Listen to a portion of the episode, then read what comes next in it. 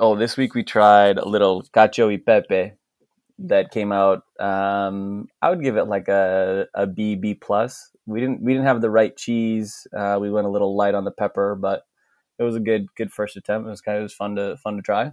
That sounds baller.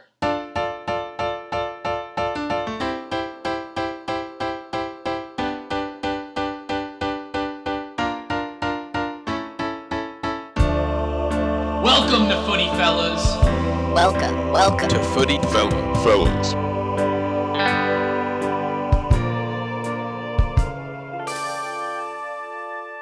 Welcome to Footy Fellas, coming at you from Chicago and Minnesota, both of these states with the most beautiful blossoming trees as the weather gets warmer, then colder, then warmer, then snow, and hopefully warmer at some point. We're going to be talking soccer, we're going to be talking life, playing games, playing mind games. We got a little something for you. If you haven't yet, throw us a follow on Instagram at Footy Fellas Pod on Instagram. It's FOOTY Fellas Pod. Also Twitter. Also TikTok. We're expanding, growing and expanding because aggressively we got so much good stuff to share with the world. Tons of content.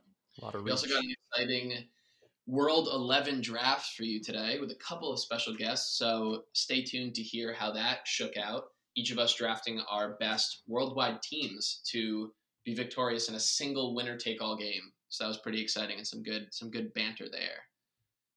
What do you guys think of the draft? You know, I was very pleased with our guests. I thought Derek Grammer and Jack McGeoch really brought their A game. I think there's some fascinating developments when you listen along and hear the different strategies applied, who had different formations and how that affected their drafts. Definitely some unique teams. Yeah, definitely some unique teams. I thought it was a blast. I had a great time. Yeah, you'll see. I'm excited for you listeners to see the teams that get formed. They're fun and they're good. They're good matchups, I think, against one another. We need all of you as well to vote on pick the best team because obviously we're each biased, and so we're going to put that out to the world and see which one of us truly had the best draft based on your vote and your opinion. I want to run through a couple of quick storylines today because I think kicking off with what's going on in the world of soccer right now, as there are a lot of things changing with each of the leagues, and so the storylines today are just going to be kind of a really quick update on where each league is at. And then want to get your guys' thoughts on what soccer would look like without fans, in neutral venues, some of the options being proposed basically to come back and make this work. So the MLS, starting in the U.S., starting at home, the MLS has taken league play online with their eMLS Cup. So a lot of online competition there, but real soccer has still been pushed back with no start date in sight. And the USL League 2, which is the fourth division in the U.S., has been canceled for the season officially. Moving over to the Netherlands, the Eredivisie was canceled almost a week ago at this point, and no champion was crowned because both Ajax and AZ Alkmaar are tied at the top with 56 points with 9 games left to play. So league canceled there, no champion crowned. In France, League 1 has also been canceled, and PSG were declared the champs. They were well ahead of the second-place team at the moment, and could be another example of potentially league being canceled and a team that's well ahead being named champs. So we'll see if that carries over at all. Germany, Bundesliga, was supposed to reopen on May 9th, which is coming up pretty soon, but that planned restart has gotten pushed back to May 16th or May 23rd. Serie A in Italy, the clubs are being allowed to return to training soon, but no set date to actually return to real games. And La Liga in Spain, the clubs have granted permission to they've been granted permission to start testing their players for COVID. And so it does seem like they haven't had that step in place, which is kind of a prerequisite to actually getting back and making sure everyone's healthy that's out there playing against each other. So step in the right direction, but seems like they're well out from returning to real competition. Lastly, the Premier League, bringing it back to England, they are potentially talking about playing in only certain neutral venues, no fans, but without the threat of relegation. to teams. And that's such a central piece of world football, is teams moving up and down divisions, depending on your performance. So it could be really interesting. But overall, it seems like clubs are starting to slowly return kind of along with the world as things are opening up. But a lot of restrictions would be put in place if anything was going to be actually played this year. This was super helpful. Yeah, that was good. Thanks for the updates. I hope that if the English Premier League decides to cancel, they take the route that the French League did and declare Liverpool the winner. Clearly, they're well ahead of everyone and just had an amazing season, so it makes sense. Second, I'm very interested, and I hope that there's a lot more innovation around stadiums and crowds. And, I'm thinking in my head, right? Because the big thing is everyone's nervous about getting people in there or watching games because you can't really social distance. But one, you totally could with seating arrangements, just sell every third seat, whatever. That's easy enough. But then everyone's always saying, oh, the concessions get crowded. That's an issue. Man, I'm thinking of all the cool ideas that could potentially be, sought after by engineers and companies, whatever. You could have drones delivering meals. You can order from little tablets and have little robots or something. There can definitely be a way that's so cool for the person attending the game that would make that experience way better and, safer, not having to be in huge crowds of lines waiting for, a hot dog or a pretzel or whatever you eat in Europe, You want stadiums to turn into Wall-E is what you're saying. Dude, that would be awesome. Now, again, my heart goes out to workers who work in stadiums. I think we have to find, something to do. But I think there's ways technologically to be safe. It'll be cool. Yeah, my logic for any of this news is solely on who is titled champion and who is relegated, and hearing that the EPL, for example, doesn't want or will potentially not force any relegation does feel a little off, but another side, it does feel like it's probably the right decision not to necessarily punish teams for not being able to win at this stage of the game because they're in these neutral grounds under unique circumstances. It's just, it also feels like, is it also not punishing teams who, and that's assuming there are teams who are clearly going to be relegated, but are there, does that not really just punish people in the second division? Yeah, it seems pretty brutal for championship teams who would have been promoted, and makes a huge difference, once things are more back to normal and their club would be in a totally different spot. And I wonder, how quickly can they just kind of get back in the flow? Are these games going to be really what we want them to be? Are they going to really, they'll be playing and stuff, but there's going to be so many asterisks on it. You're like, okay, well, this game doesn't really count because you can't really get relegated.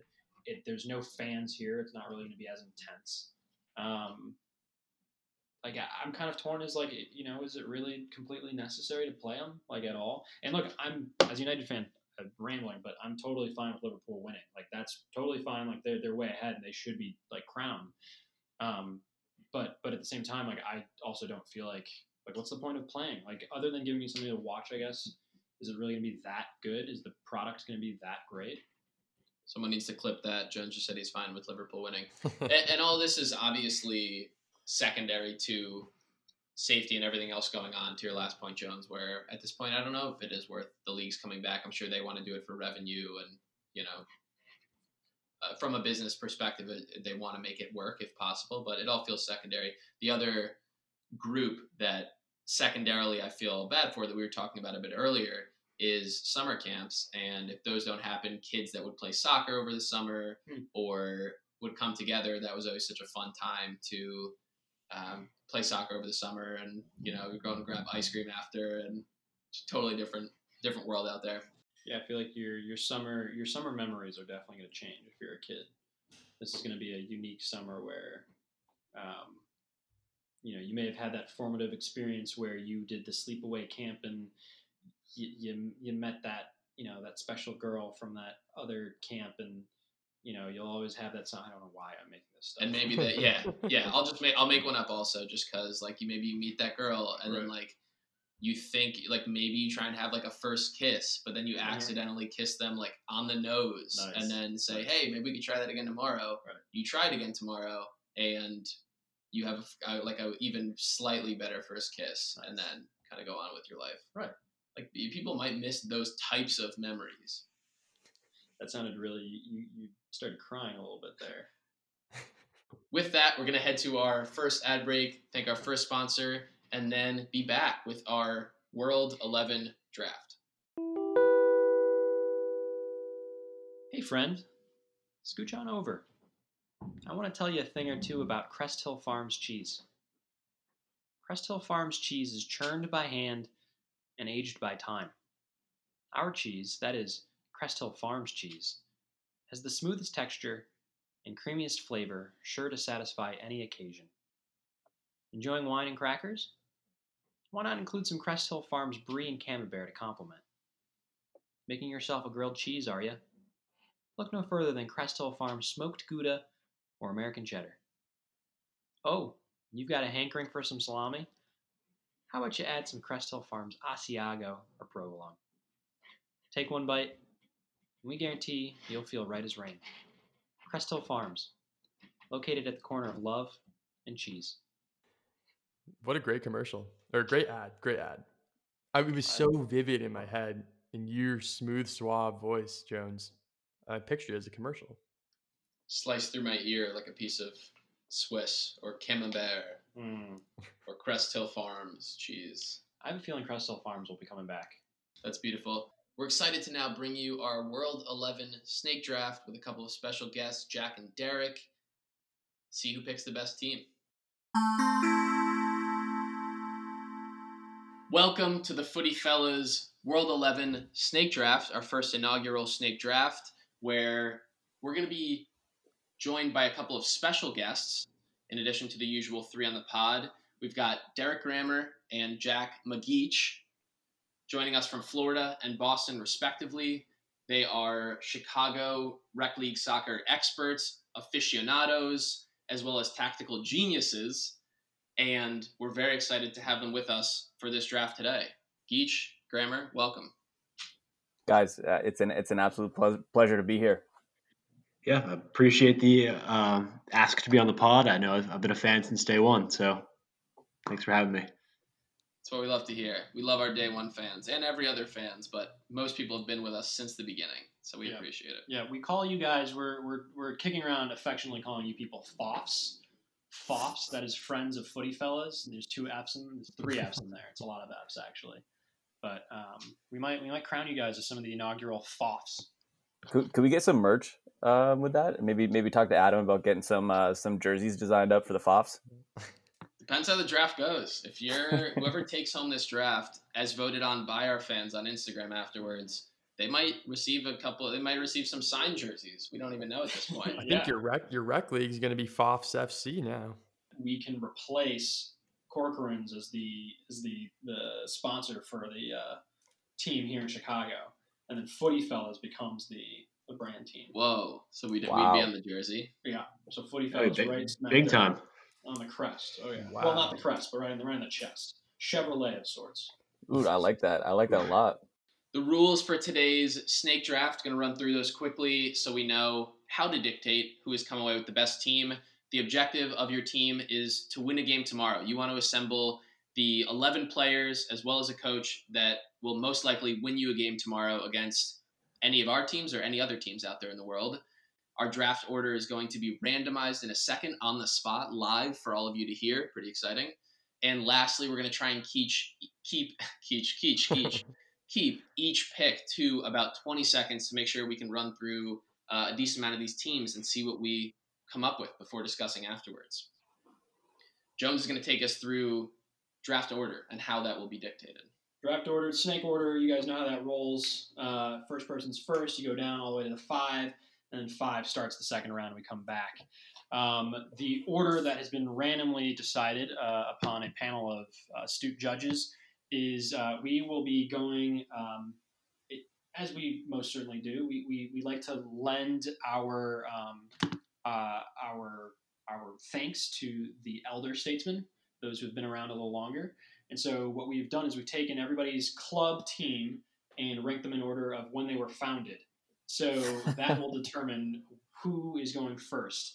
Eli, can you please unravel that for us? Yep. Quick drum roll. Thank you. That's enough. Thank you. Thank you.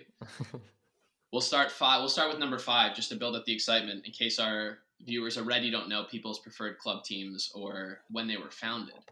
Number 5 happens to be myself, Eli, and I am a fair weather fan, but I am a fan nonetheless of Chelsea because the gentleman that introduced me to the English Premier League was a Chelsea fan, and so I became a Chelsea fan light, and Chelsea was founded in 1905.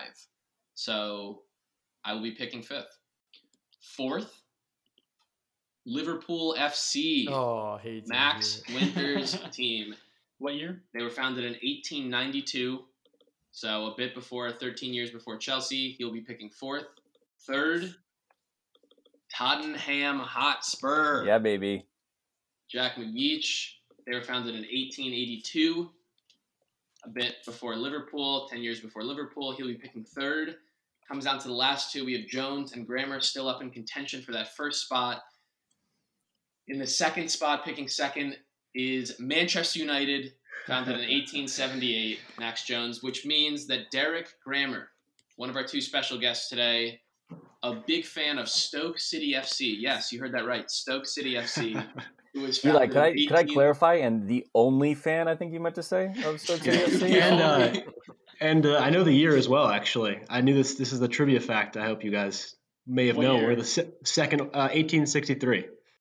Brilliant. That matches what we're seeing online. So second oldest team, continuous team, actually, in the FA right now behind Notts County. So a little fun fact for you footy trivia fans out there. Yeah. So I appreciate I love this format of drafting. I think we should always go with oldest team first. You know, I'm actually glad it wasn't Manchester United because I would have called rigged. It would have been rigged because Jones, I would assume, would have known his team was founded first. So I would have been upset. I did my due diligence and did not look into this at all. I was about to say, I should clarify to the listeners that I did not pick to become a Stoke City fan, knowing that someday there would be a snake draft based on all his team. I would say Peter Crouch and Jeff Cameron are a lot of the reason why I became a Stoke fan, and Tony Pulis. Those are 3 pretty influential figures, and that's a podcast for another day, I'd say. I'm lucky enough to be a guest again on here. Unless Tony ends up as your coach, then you might have some explaining to do. With that, we'll throw some time on the clock, get the first 20 seconds started, and first pick goes to you, Derek Grammer. Who are you taking with the first pick? Yeah, I can be pretty quick with this one, guys. I think that every good team, regardless of tactical style you're trying to employ, needs to be built from the back. Definitely did some DD on this player because he doesn't typically play in a team that fits the style of the team I'm trying to play, but Virgil van Dijk is going to be my first pick. I think he just enables you. He's actually quite good passing out of the back, so a team like mine who's going to do a lot of kind of ball playing out of the back, he will still be a fixture there. I think he just is a great anchor for what I hope to have my team play forward, and I'm excited to have him as my first pick. All right, defender first. So I guess I'm on the clock now. This feels like a no-brainer. I'm going for someone who's young but has proven his talent, arguably the most valuable player in the world, if not now, very, very soon. I'm going to put Kylian Mbappe leading my front line. Center forward capability, can also play out in the wings. I'm thoroughly excited to have this man leading my front line. I couldn't have been more excited knowing that Jones and Grammer were picking ahead of me because I knew Messi would still be on the board, and I just think it's just an absolute mistake, an oversight, predictable, but an oversight nonetheless. So we'll be taking Leo. Oh, Geach, you took my number one man. But Studs Up FC, the 4th overall pick. It's not going to be what some may think, Ronaldo. It's going to be the boy, Sadio Mane. Favorite player right now in 2020.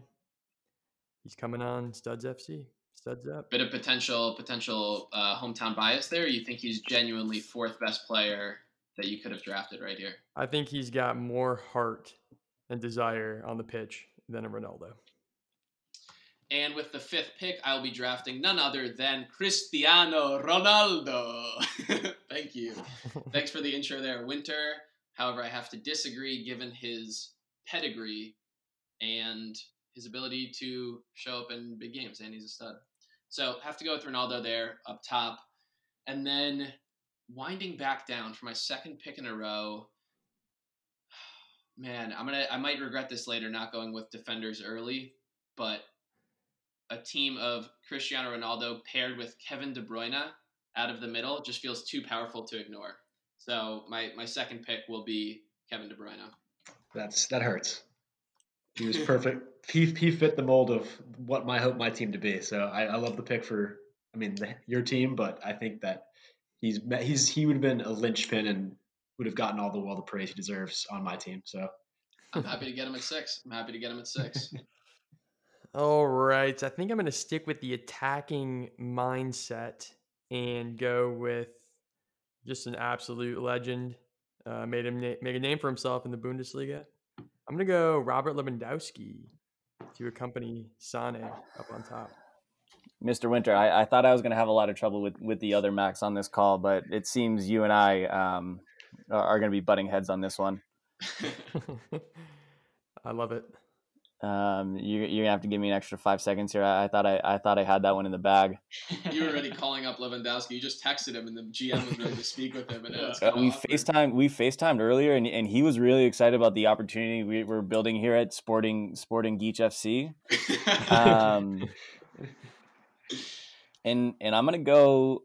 So one of my philosophies here, in thinking about the game, is that the outside backs make the biggest difference on the field, given you have quality players elsewhere. So I'm going to pull an early one, and I'm going to pick another Bundesliga star for my right back, Mr. Joshua Kimmich. Ooh. Good pick. I respect that. You've clearly done your research. Well, I'm going to keep my all-star front line going. I also think it's critical that we talk about chemistry. Chemistry is what it really can take a team up another notch. And, this guy's contentious, but I'll tell you what, he plays and has been playing with Mbappe and has helped Mbappe grow into the player that he is to a certain extent. So I am drafting as my second overall pick, Neymar. You're going to draft the full PSG team, aren't you? Oh, wee wee. Like. That'll get them just to the quarterfinals, and then they'll crap out. Oh, shots fired. Ooh. I have nothing to say. All right, well, yeah, with that, I'm happy my guy, Sporting Gijón FC, I thought was about to steal my target player now that Kevin was gone. This player is, in my opinion, one of the most versatile players in the Bundesliga. Has been a stalwart for Bayern Munich for upwards of, I would say, I don't know, five years it seems. My team is aiming to play five in the back with two kind of complete wing backs anchoring that, and similar to how Sporting Gijón FC described it, the wing backs are pretty robust and hugely necessary for the success of my team and their kind of motion around the pitch. So David Alaba for me is a must back there. I think he's a really interesting take because for Austria he does play in the center defensive mid spot, and so if we do need to flex into kind of inverting the wing backs and having them come in and play kind of like pseudo center defensive mids, I think he's one of the more versatile players there. Kimmich actually can do very similarly, and that's why I thought he would have been around a little longer. So I would have liked to grab him later, but I'm happy to have Alaba for my second pick for Racing Club de Grammer. Nod to Racing Club de Santander. Cool logo if you haven't seen it. Nice team in the north of Spain there. Also want to go over, guys, our team names. Can you please repeat your team name and some of the logic there? Racing Club de Grammer, Grammer being my last name. And for most of my college days, the proper name that I was known as, Derek, kind of fell by the wayside. And Racing Club de, just Racing Club of in Spanish, basically. City Racing Club de Santander, again, mentioned it. Pretty interesting squad. They've kind of flirted with the La Liga over the last 20 years or so, and do have a pretty interesting logo that I'm a pretty big fan of. My name is American In-Laws. It's a play on the American Outlaws. I support Team USA. I also support marriage and love. So that's what I'm doing. I mean, how do I follow that one up, Max? Jeez, that just touches the soul in this time. Sporting Gijón FC is a club, a historic club based out of Argentina. I know most of our listeners won't be familiar with them, but they are historic down there in South America. All right, and coming from the best state in the United States, Minnesota, we have got Studs Up FC. Studs Up FC has been around since May of 2020. Great team, founded. And yeah, the team name is to instill fear in all opponents that take the pitch. I'd be a bit scared if my name wasn't the Hamiltitans, a nod to my alma mater, Hamilton College, as well as a nod to popular iPhone game, Clash of the Titans. Or maybe it's a movie. I'm not sure. But either way, it's a pretty cool team name, I think you'd all admit. With that, we'll begin the third round of our draft. Everyone now having drafted their first two picks. Racing Club de Grammer, back to you. Appreciate that. Great names for everyone. Definitely feel like mine could have been a little more creative, but, I'll ride with it. My next pick, I'll be quick. I'm going with Bernardo Silva. I think needed attacking player. My desired formation is kind of going to be a 5-2-2-1 basically. So he'll be one of those two attacking midfielders on the outside. Interesting choice. I'm going to pick who I believe is the second most valuable midfielder you can have on a team in the world, and he goes by the name N'Golo Kanté.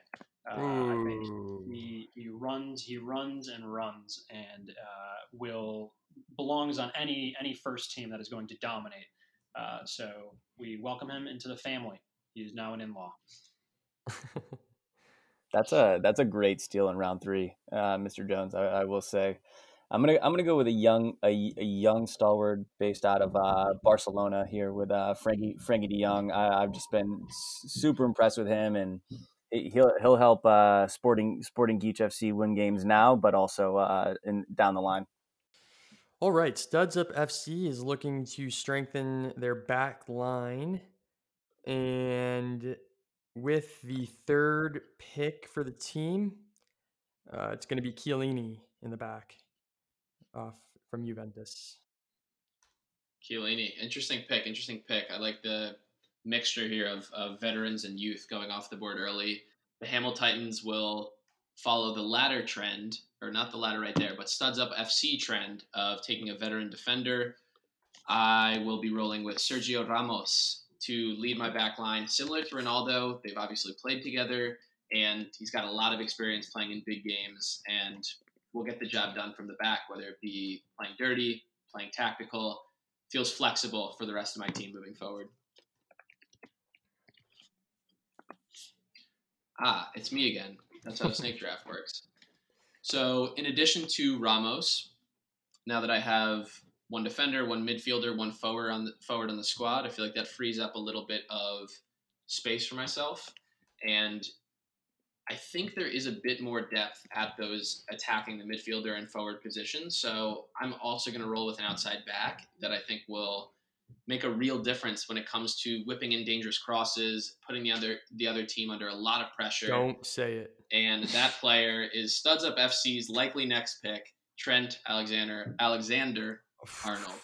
We are not friends anymore. Rip from right out under his nose. All right, it's sad to see Trent not go to Studs Up FC. Everyone's disappointed. All the listeners are pissed off. Okay, literally everyone is just pissed off at me. All right, but sticking with the defensive mindset, Studs Up FC is going to take another Juventus player, actually Chiellini's counter partner, part of the BBC of Juventus, going to be Leonardo Bonucci. Going to have a couple studs. This is going to be, these guys really embrace the Studs Up mentality. So I love to have a pretty strong back two. All right, I'm on the clock. I'm on the clock here. There's a lot of great players on the board here. I'm stifled by indecision. I feel like I'm having a panic moment, if you will. And I think I'm going to stick with my previous strategy and double down on my outside backs here. I think stealing Jordi Alba at this point in the game is just you can't not do it. I mean, he's just so good. He'll dominate that wing and is really, really just a game changer here. So something that I want to consider that I worry people aren't thinking of too critically here is if we're playing in a world league where there's only 5 teams and they're comprised of the best players, that means you're going to have some of the best attackers coming at you. And if you have the best attackers coming at you, I'm going to be honest. I think you might get exposed if you have a prima donna, offensive back, like, I don't know, Trent Alexander-Arnold with, Mane running at him. But I do know that there is one right back who will stop everybody. And I just want to make sure that he doesn't get taken. And that's my boy, Wan-Bissaka. Oh, there it is, folks. There it is. He would have lasted for a while, I think. You could have had him at the end of the draft, dude. He will lock down any of your attacks. So I feel very good that whatever you guys put on your team, whether it's Messi or Mane, Wan-Bissaka and Conte on the same team on the same pitch is pretty hard to break through. I'm a little nervous, not fully nervous, but a little worried. Feeling comfortable. I'm eager to see what Racing Club de Grammer III has to say. Yeah, I feel as though I will not be following suit and picking. I unfortunately, my team is not going to be having any Stoke players on them. We're not in a place right now, and it's sad. We're not in a place right now where I'm ready to bring up any of those players to this world-class level. That being said, I do actually agree with one piece of sentiment General Manager of the American In-Laws pointed out, which is the need for shoring up defense. I am playing team is going to play 5-back set, so having another ball-playing center back is going to be quite important. I personally think this guy is arguably, and most likely due to injury, but arguably one of the most underrated kind of players in the EPL this year. And you can just see this effect by how when he's been off Man City, their team has struggled immensely to defend and also create play out of the back. And that's Aymeric Laporte, former Bilbao member, stalwart of the Athletic Bilbao side, team that those of you who know me know I'm quite fond of. This is a special message from the future. We will now be fast forwarding to the 8th round for the sake of time. Just kicking off the 8th round now. I will be building up that attacking line, and I'm actually just going to keep it easy. I'm going to go with one of Ronaldo's former strike partners, Gareth Bale. Ooh, nice pick. All right. Studs Up FC is going to go with a Real Madrid player, played in the back, probably known maybe as a midfielder, but he was great playing defense as a good attacking wing, left-footed, Brazilian, fantastic. I don't like a lot of Real Madrid players just because it's Real Madrid, but I do have a lot of respect for Marcelo, and I'm picking him as my outside left back. I'm gonna stick on this Real Madrid train here, as much as I loathe them, and Grammer can attest to this. I really find it hard to swallow that I've taken this many Madrid players on my team, given my loyalties. But he's French and he's big and he will let Messi play. Benzema is I think the perfect addition to combine with Messi, to give him the space he needs to operate, and then to finish those goals. I mean, you can hate him off the field. That's fair. Most people do. Most French people can't even stand to look at him. But he's a world-class player. I have a lot of respect for that pick. I think it's critical when you build these teams that it's not just superstars who will live in their own worlds and can't play together. You need people who are lynching them together. And I feel like, we look for that chemistry, that connection. I think what I'm missing is my midfield, that connection there. And one thing that is nice to have, is maybe a duo who play together and won a World Cup. I also think this player should be allowed to do what he wants to do, and I think Conte will give him some support that he hasn't had in that midfield for quite a while for his club team. So we're drafting Paul Pogba as our number 8 in the midfield. Oh, the Man U boy, picking Pogba. I was wondering if Grammer was going to get him. Yeah, I was deciding between Pogba and Modric as well in the midfield there to support others. So I was under the impression that we're supposed to try to win here, so Pogba would not. But that'd make my side. He might make the pictures and the marketing material, but his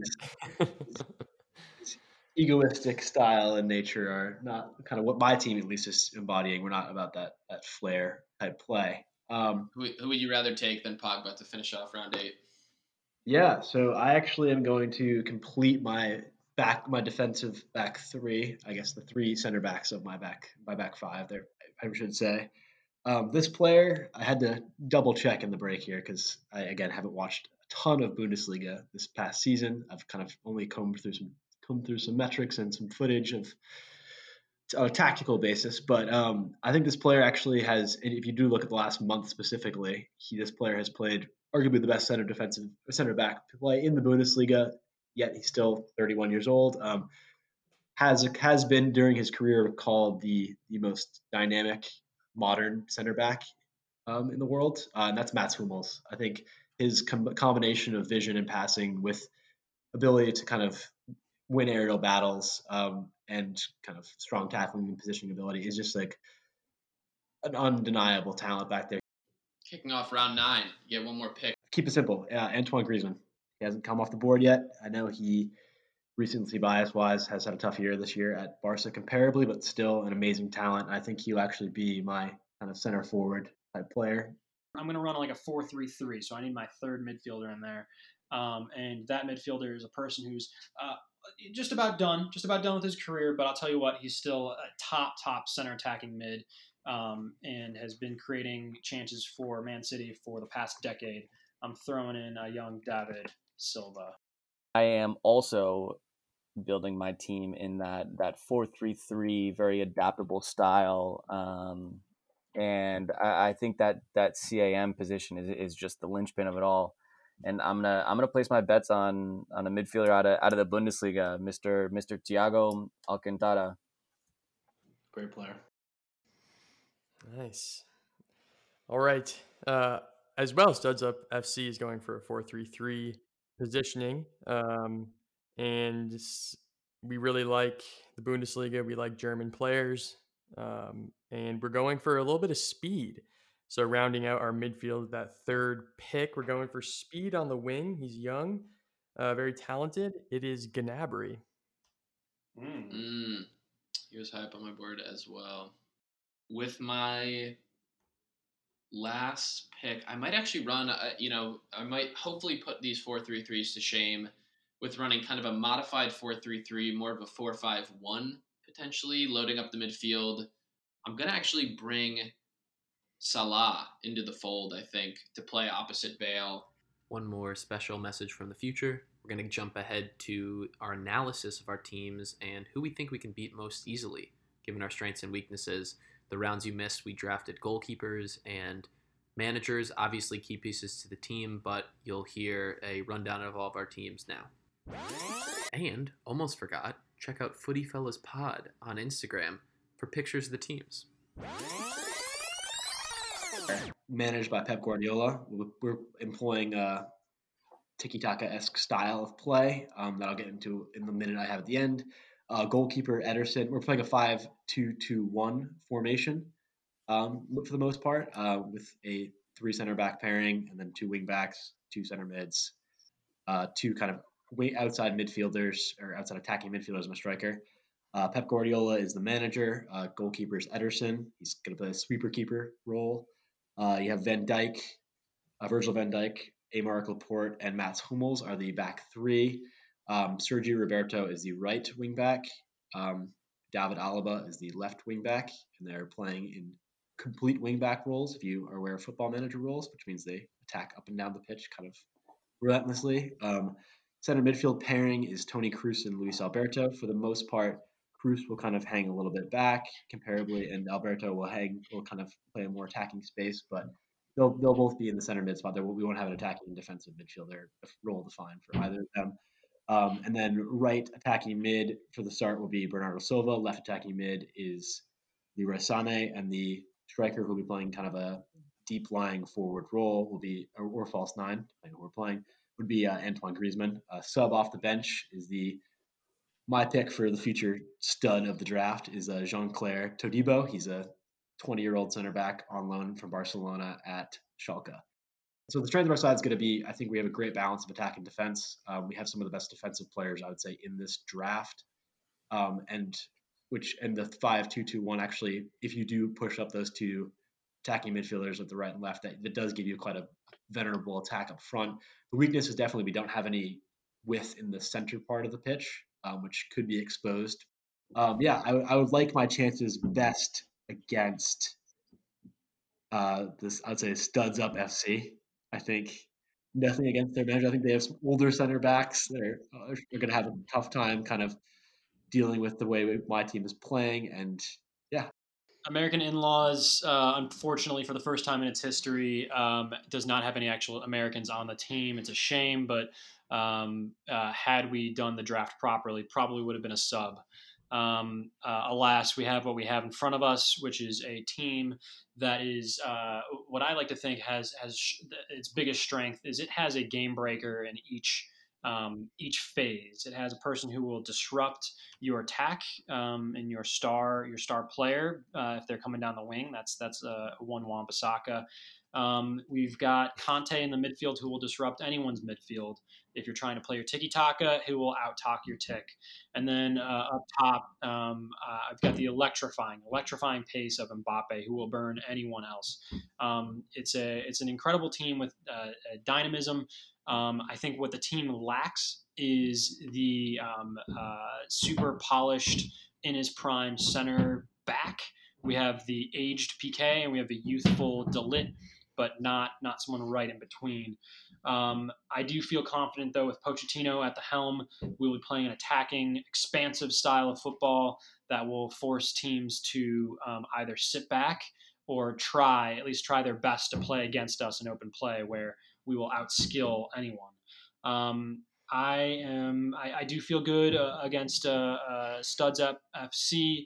But I feel like I will avert the spotlight to Sporting Gijón FC, where I don't think that back line can handle the pace of a Neymar, a Mbappe, and a Sterling.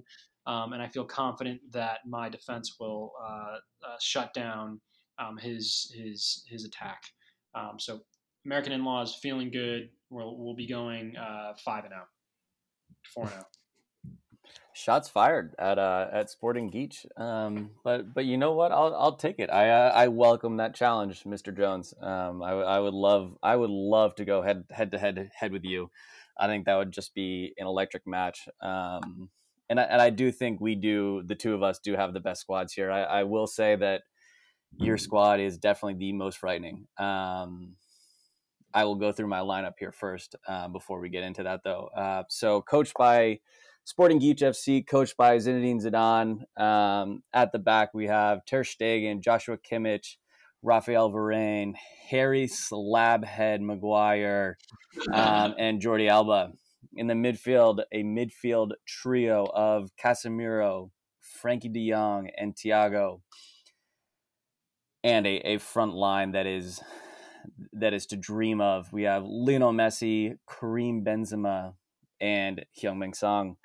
I am a little bitter that I had to take so many Real Madrid players and their coach. I will say that's a misstep on my behalf, but their success is undeniable, and I just had to do it. I'm pretty confident about this squad. I like the point that Jones picked out, and I do also think that I have a game breaker at each position. I think starting at the back with Ter Stegen, he's not afraid of a battle, and he's going to make those big stops. And then Rafael Varane and Maguire, I think, are just absolute studs back there. Maguire's pace does make me a little bit nervous, but I think Varane, Kimmich, and Alba can make up for that. And I think the real differences we're going to see here is the ability of Kimmich and Alba to get forward and the ability of De Jong and Casemiro to drop back and provide that coverage that we really need to let those players go forward and have fun with Messi, Benzema, and Son. And I think I have enough, I think just enough goals up there to win enough games.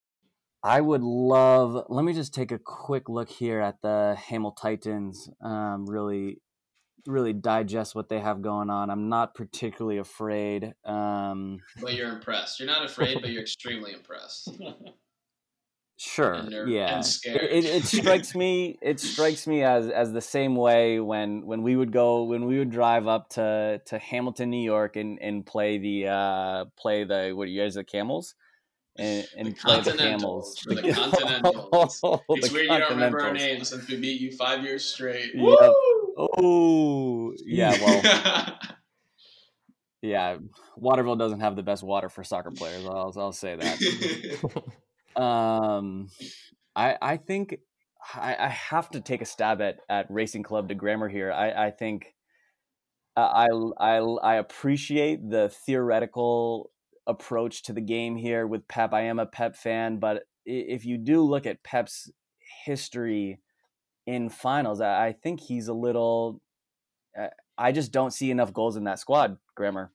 I think Griezmann's great, Sané's great, Silva's great, but you don't have an Mbappe, you don't have a Messi, you don't have a Lewandowski, and you don't have a Ronaldo. I just don't see your attack breaking through. So I'm going to pick my match with Grammer. My only comeback on that would be, keep it brief, is that I don't think that Pep's ever had, since his Barcelona days, a defensive pairing like I have here. And I think that will enable the rest of the team to push more forward than typically they would be used to. I think Pep having a player like Van Dijk alongside Laporte and Hummels is two players which he has managed in Laporte and Hummels is a dream for him.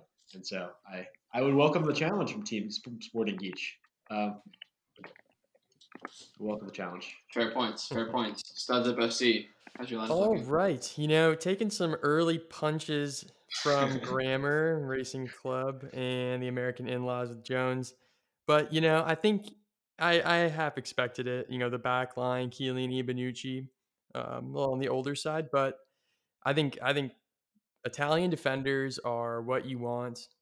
I think they are born and bred, just aggressive and very solid defenders, not going to throw their weight around. So really those two are looking to kind of bloody up the attack and really kind of scare them from making any moves on goal. So let's just run the team real quick. So coached by Jurgen Klopp, we've got Alisson and Keep, Chiellini, Bonucci as the center defenders, Marcelo as the left defender, and Ricardo Pereira on the right. In midfield, we got Hazard, Ziyech, and Serge Gnabry. And forwards, we got Sadio Mane, Lewandowski, and Jadon Sancho with Fernandinho on the bench. Yeah, I think right off the bat, the biggest struggle with Studs Up FC is going to be that midfield defensively.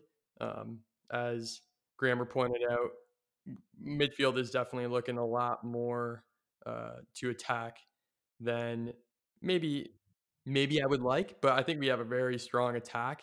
I think the team I fear the most playing is probably going to be the American In-Laws, only for the speed of Mbappe and the skill of Neymar.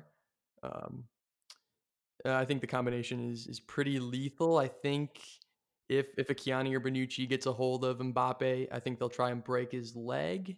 But if they can't do that, then it's going to be a hard time. A lot of interesting matchups to potentially play out. Lastly, the Hamiltitans rocking a 4-5-1. Our coach being Diego Simeone. In goal, Jan Oblak. Across the back from left to right, we got Felipe Luis, Sergio Ramos, Koulibaly, and Trent Alexander-Arnold. In the midfield, our five comprising the midfield. The midfield trio that will be playing a triangle of sorts will be De Bruyne at the top of that triangle, with Modric and Fabinho sitting behind him, hopefully both locking down the middle defensively and springing great balls out wide to Bale on the left and Salah on the right. And that great backbone will be supporting the one and only Cristiano Ronaldo up top, who will hopefully pour in a goal or two, as he seems to do in a lot of big Champions League games and other big moments in his career. Our super sub, again, Tim Krul, in case it goes to PK shootout. Otherwise, we're keeping him on the bench and a penny and sipping on his water. I'm pretty pleased with the midfield. I think that's one of the strengths of the Hamiltitans, that five in the midfield, especially the midfield trio of De Bruyne, Modric, and Fabinho. I think they're good possession-wise, and they're smart enough tactically to hopefully keep our shape and match up against any of these other squads in the midfield. I think we also have some pace on the wings with Bale and Salah, as well in the back with Trent up and down that right flank. I think some of the big weaknesses are the attacking ability, just given that we're playing a 4-5-1 and Ronaldo might be a bit isolated if we're not keeping the ball. So I think our general ability to attack, and especially the transition attack, might be tough, as well as chemistry-wise, which I think Jones pointed out, our back line especially, not a ton of chemistry there. Players that haven't played together, have slightly different play styles, and would really need to get familiar. So I think that the chemistry in the back line might be one of our downfalls.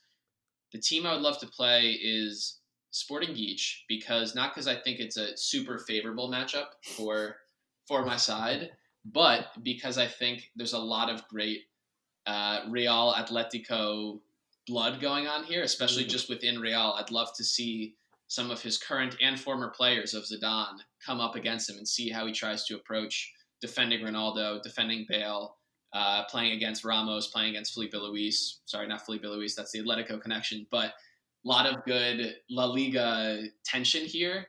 And I think going up against Messi, Son, the Messi versus Ronaldo matchup, there's a lot to advertise here as well. So I think it might be the most highly promoted game and the most watched game here. Just saying. But I would happily take that matchup. I would love to see that. Yeah, Sporting Gijón FC, come find us, come play. Where you guys are based out of a small town in Argentina, right? Yeah, a small town outside of Córdoba. So we got to come to you. We got to come play in Argentina. Yes, it's fairly high altitude, a beautiful mountainous region, where we would run your socks off for sure. That's kind of nice, actually. Maybe that's just where we hold the tournament. Outside of Cordoba on a mountain. My team is not really built for high altitude play. I'll point that out. But that was your one misstep, Racing Club de Grammer. We're pretty coastal side. Thank you both for joining us. A great draft all around, a fun exercise, and we'll see how it plays out. Who people think did the best, and we'll leave it up to our followers to evaluate us. With that, we'll head to our second ad break and be right back. You're used to getting assists on the field, always finding the open teammate in the best position to score the winning goal. You single-handedly take your team to the championship, only to have the striker whiff a game winner on a beautiful arcing cross you delivered on a platter. Now it is time for you to get the assists you deserve. Introducing the patent-pending Ultimate Assist app for your smartphone. Simply download it, and whenever the phone or computer senses another person looking at your screen, the app will intelligently kick in and message you about all the compliments you have given this person, even if you never have. Show your crush a few TikToks on your phone and watch the assists come flying in. You're right, Taylor is the cutest in the world. You should ask Taylor out. All messages sent from the app are disguised as coming from your friends and family. Now you're with Taylor, and life is good because you got the ultimate assist. That's pretty innovative. A dating app? Like, is that what, like, it's like a dating aid. Yeah. Time for our critically acclaimed over-under segment that you all know and love, and Jones will be leading this week. Thank you for the intro. This week we are comparing our favorite goal celebrations and whether or not they are overrated, underrated, or perfectly rated. We'll start with you, Eli Lichtman. Can you confirm whether the dead fish is over or underrated? The dead fish is underrated. For those of you that don't know, it's jumping and then midair going limp in your body and landing like a fish. So the name is actually pretty gruesome when I explain it, but it's an amazing celebration. Underrated. Thank you. Max Winner, can you confirm if the two-knee slide is over or underrated? Ooh, the two-knee slide is underrated. It's just so quintessentially soccer, the soccer celly. It's just a lot of passion, a lot of energy. It's underrated. Back to you, Eli. Is boxing the corner flag over or underrated?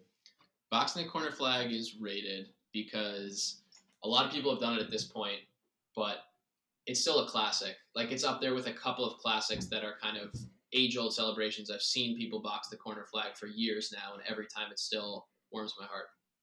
It's rated. Excellent. Mr. Winter, what is the shush, the shushing of the crowd? Is that over or underrated? Ooh, shushing the crowd is savage, and I love it. I think it's underrated. You know, it also depends on the type of game that's going on. If you're up 5-0, you throw it up. Horrible move. But I love it. I think it's underrated generally. Mr. Lichman, talk to me about your experience. Is the backflip over or underrated?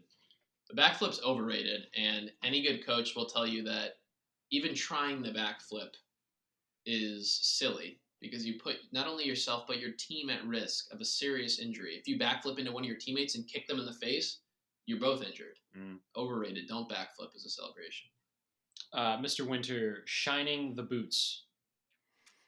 Oh, man. Not only is it creative, it is just, rubbing dirt in the wound of the opponents. I think it is. Look, I love the celly. Underrated. Got to do it. It's fun. Gets the team pumped. Mr. Lichman, is diving into the crowd over or underrated? Diving into the crowd is overrated. Same reason as the backflip. I just feel like all these celebrations are not economical. They're dangerous, and you shouldn't be diving into the crowd unless your pitch is a concert venue. You should not be diving into the crowd. Or like one of the mats at a gymnastics studio. Yeah, unless you're either at a concert or at your local gym studio with a bunch of 4 and 5 year olds, and there's a lot of foam blocks below. Don't dive into the crowd. Mr. Winter, last but not least, can you confirm whether the Balotelli shirtless flex is over or underrated? Ooh, the shirtless flex, that may have crossed the line for me. I think that is overrated. I think it's just too much. No one wants to see it. Stop flexing. You're not Balotelli. You're not Ronaldo. It's overrated. We had footage of you flexing after a couple of your goals, Winter. What would you say to that when that footage surfaces? What would you respond to that? It was I was in a dark spot. That goal was just really meaningful to me. I was coming off a hard personal struggle. And I was also jacked because I worked out that day when I was 9. You guys heard of creatine? You try having a 4-pack as a 9-year-old. That would actually set you apart. 9-year-old with a 4-pack. That's kind of sick. That is our episode for today. As always, thanks for listening, making it this far. Follow us on social, Twitter, TikTok, Instagram, YouTube. We're basically everywhere at this point. Footy Fellas Pod, FOOTY, Footy Fellas Pod. And tune in for more great content. We'll be back next week. Au revoir. Nice.